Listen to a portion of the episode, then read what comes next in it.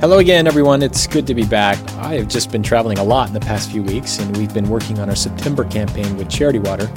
And so, between those two things, we've not had a lot of time to focus on this show, but we're back at it. This is episode 12, and I think you'll agree with me that we're kicking things off in just a huge way. We've got Michael Bierut on the show. Michael needs no introduction, but I'll give you one anyways. He's been a partner at Pentagram for more than 20 years.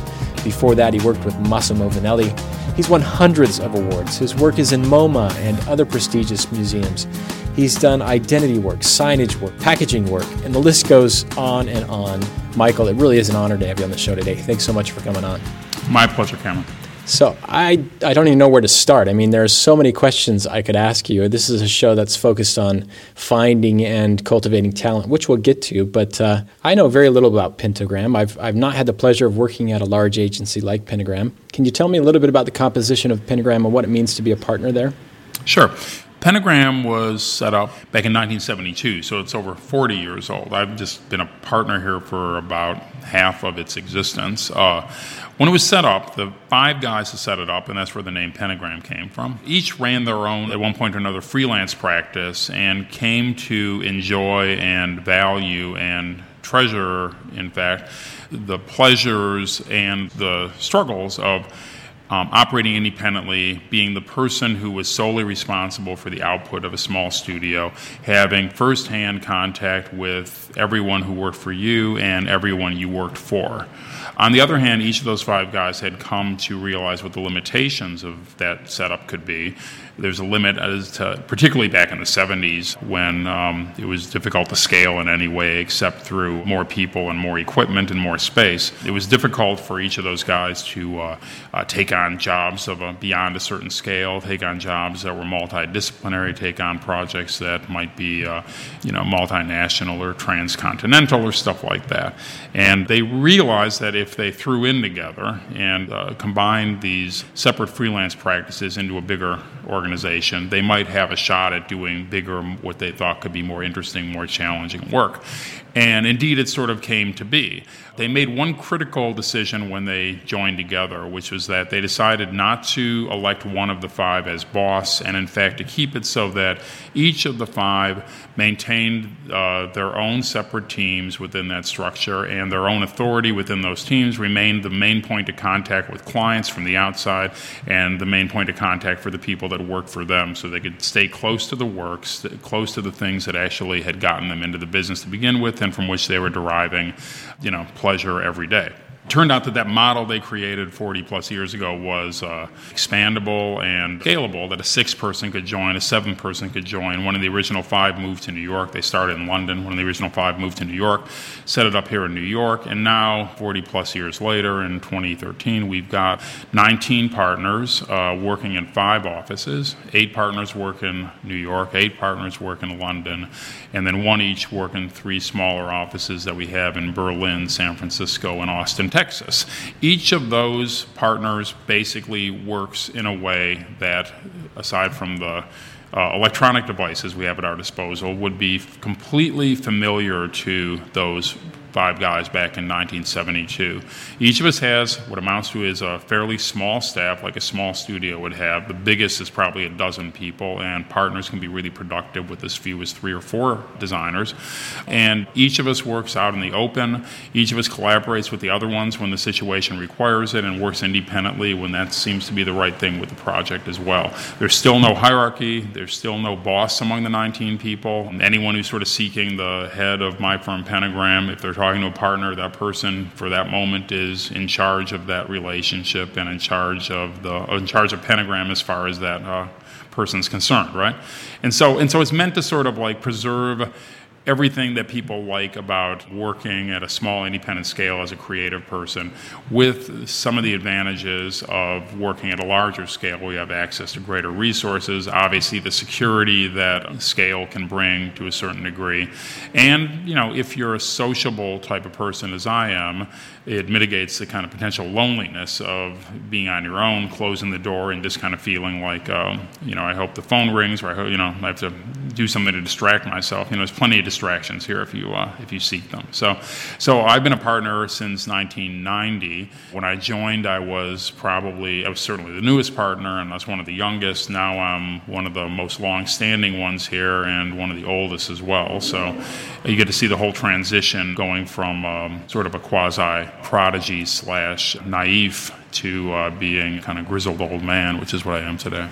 That's fascinating. To me, as an outsider, Pentagram is and consists of those those partners that you mentioned. Are there is there any hope for those who are not at that level, the junior positions or even internships? Is there any side, kind of structure like that at Pentagram, or is it mostly made up of senior level uh, individuals?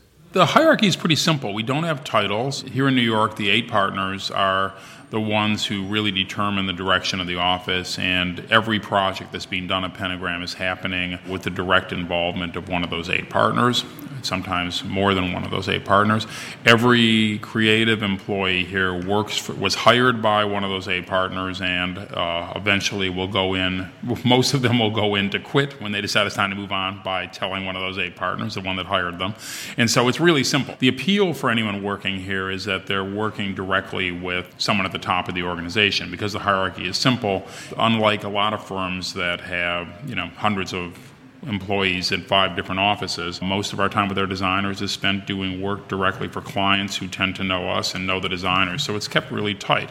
Now, each of those designers, you know, is talented and ambitious most almost all of them will start here at pentagram often as interns or just out of school and will leave having had what we hope is a great experience but uh, to move on to bigger brighter things that probably exist outside of pentagram. A culture developed here that the firm could be kept most interesting by having new partners join from the outside so when I joined Pentagram, it wasn't as I wasn't like a junior designer at Pentagram who worked my up, way up to a partner here. I was working at another firm, and uh, when I decided that I was ready to do something else, they thought, well, maybe a partnership here would be of interest you know, Paula Scher, who joined at the same time I did, had been running her own office with a couple of partners and decided that pentagram model would be good for her. Abbott Miller, Luke Hayman, Emily Oberman, Natasha Jen, Eddie Opara, all of them were running independent uh, things before they joined.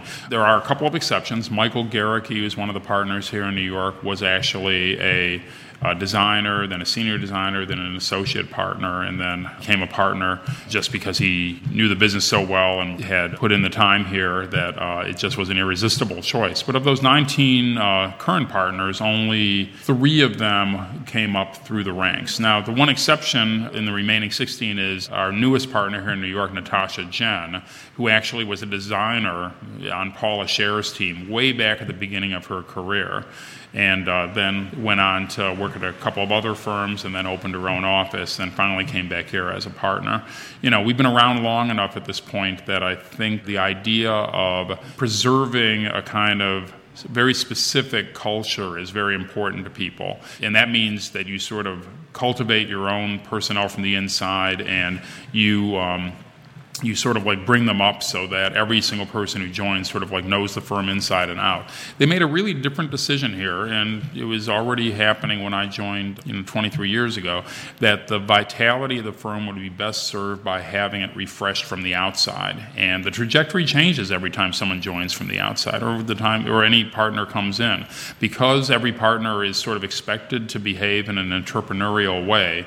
We each basically get our own business. We each manage our own accounts. We each call up clients who owe us money and try to find out when we're going to get paid. There's no sort of like, you know, Mr. Pentagram or Ms. Pentagram who actually does that work for you. You sort of have, a, have to have a an appetite for that and take it seriously if you're going to succeed here as a partner. And so, having people come from the outside, having demonstrated their own entrepreneurial bent somehow in some arena as an independent practitioner, has ended up being a good model for us. And I have to admit, it's kept it a really interesting place. The Pentagram I joined back in 1990 obviously was a completely different place from the one that exists today. And it's because the partners that I joined then, all of them really retired, and then Paula joined. Uh, six months after me, and the firm that I'm in now has really changed with each new partner coming in. And that's what keeps it exciting. I love it from that regard. Yeah. So Let's talk about uh, finding talent, design talent. Uh, I know you did an interview with Computer Arts not too long ago, and you talked about looking for three things in prospective employees intelligence, curiosity, and passion. Can you elaborate on that a little bit? I think that intelligence, curiosity, and passion, if you picture what the opposites are, I don't imagine that anyone looks for dumbness, um, you know, dumb people who aren't curious about anything and act jaded and bored all the time. Although, I swear to God, if you're in a bar with a lot of designers, and not the dumbness part is sort of hard to abide, but I think uh, a certain amount of jaded, sang-froid, is sort of actually very much in the profile of uh, what people fancy designers are like. I ain't into that myself. I like people who are energetic, really passionate and who really are ready to get interested in anything. One of the things about graphic design specifically that is really interesting and different from a lot of other creative professions and design professions is that uh, graphic design is almost always about something else. You know, it's sometimes it's about design, sometimes you know it's uh, a self-contained, self-referential subject and audience. But usually, a new assignment in graphic design is an invitation to throw yourself into another world, right? So I've learned, you know, about everything from, you know, avant-garde performance art to um, the regulations that uh, govern the way parking signs look in New York, to um, how the NFL approves changes to its uniforms, to the way that um, you know a major urban hospital admits patients to have you know cancer therapy, and that's all just by way of doing mundane things like logos or you know annual reports or websites or stuff like that. So if all you're interested in is fonts and kerning and resolving the white space and making something line up just the right way, all of which are really important things, by the way, that you have to care about.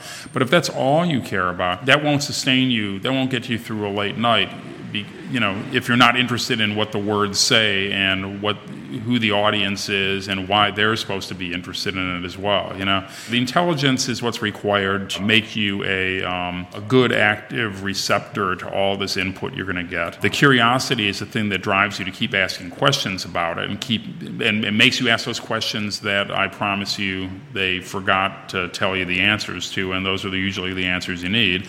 And then finally, the passion is the thing that'll keep you pushing at it until you get not just the answers you need, but until you can kind of transform that information into something that you personally find compelling and that the audience is going to find compelling as well.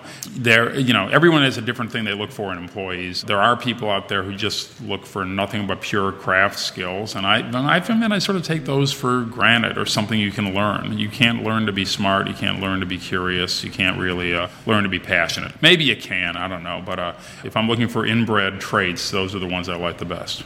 Yeah, it really is hard to inspire someone to well, not hard to inspire someone to be passionate, but to to have them do that on their own and be to continue yeah, yeah. to be passionate throughout their career. I mean, it really has to come yeah. from inside that individual. Yeah, I mean, as an employer, I think you can model that behavior and in fact, you know, I remember the first internship I had that really turned my head around was working for a brilliant uh, designer named Chris Pullman, who was the design director at WGBH Television, the public television station up in Boston.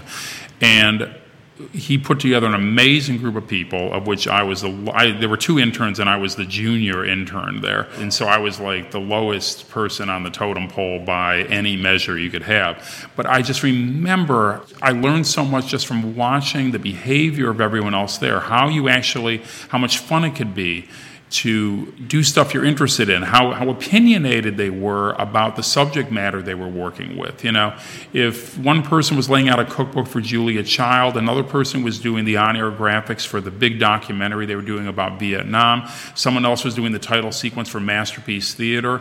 Those things weren't the sort of dry, technical exercises that I was doing in school, people were throwing themselves in, like just had such facility and interest in, you know, what the plots for Masterpiece Theater would be, the per, you know, Julia Child's personality as a human being and how you could express that with uh, uh, the way you would deploy typography, what you knew about Vietnam and how you could translate that into compelling uh, graphics that a, a, mass audience could enjoy. You know, that was a revelation to me. I had been moving dots around in squares back in school and kind of like just hand drawing, you know, characters uh, in my typography class and actually see people engaging with this bigger world was such a thrill.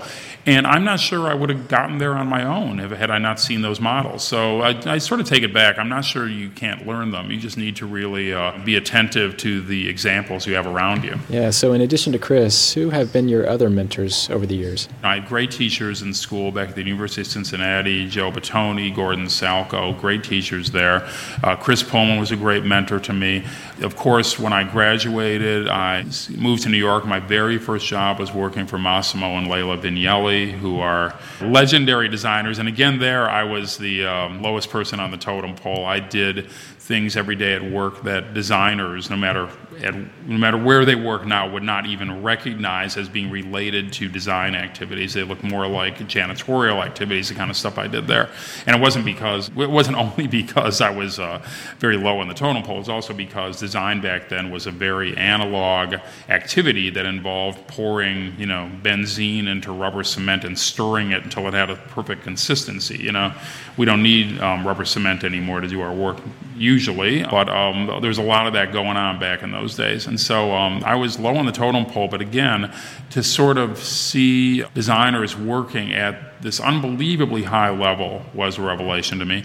Also, I had led a very provincial life up to that point. You know, I grew up in northern Ohio, went to school in southern Ohio, and I thought I'd gone around the world just by traveling on, uh, you know, I-71 from uh, Cleveland to Cincinnati. Instead, Massimo and Lella made references to designers from around the world, to you know, artistic or architectural experiences from around the world. They had lived lives of, to me, astonishing cosmopolitan sophistication, and um, and I was just sort of agog. I just think, just as I had been uh, working at WGBH as an intern over a summer in the late 70s, when I started working for Massimo and Lella in the early 80s, in addition to all the things I learned about design, I also learned about, you know, about food, about art, about architecture, about reading, about literature, just about how how a civilized person could use design as a tool to explore the world. It was thrilling for me. It was intimidating at first, you know, and even when I think about it now, I'm still sort of intimidated. I don't think uh, I could hold my own with uh, either of the Vignellis, even today, nearly. Uh, 35 years later. But still, the things I learned in those days were on every level, not just about um, typefaces. Yeah, if all of us could have had our first job with uh, the Vignellis right out of school. You know, going back to what you said about intelligence, curiosity, passion, though, it's it's wonderful to see the paths that all of us take and, and where we get to. Yeah. And it doesn't require that we work with a Vignelli or something like that.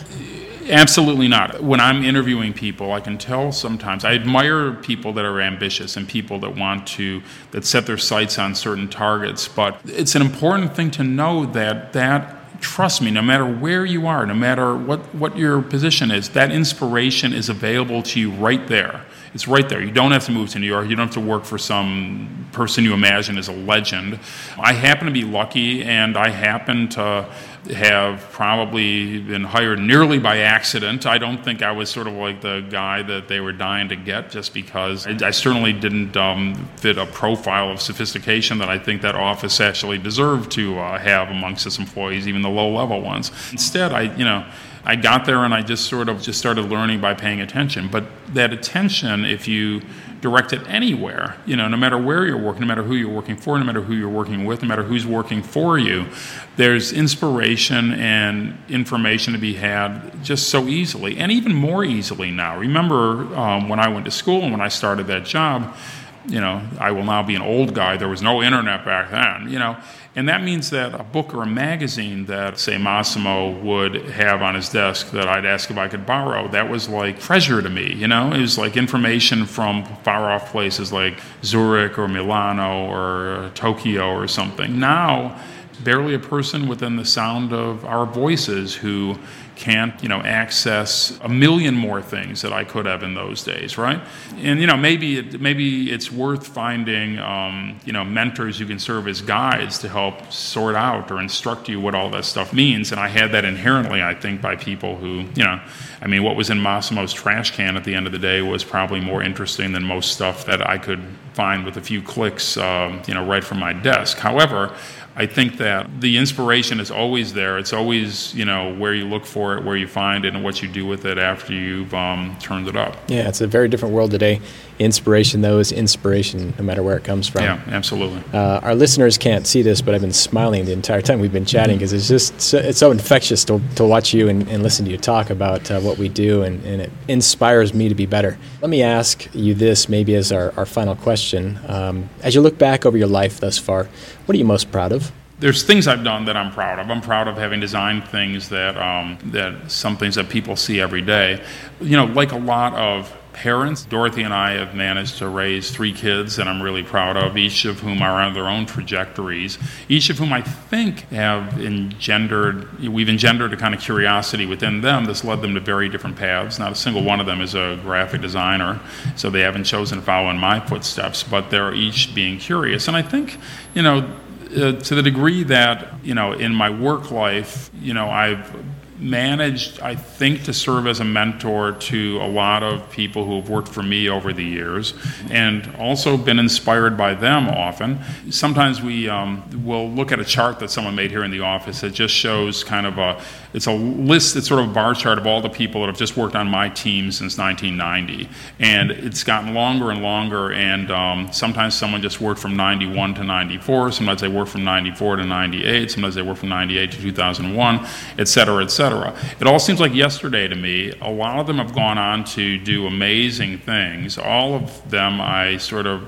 remember moments with them, things that they worked on where they made the the design we were working on better through something that they knew how to do.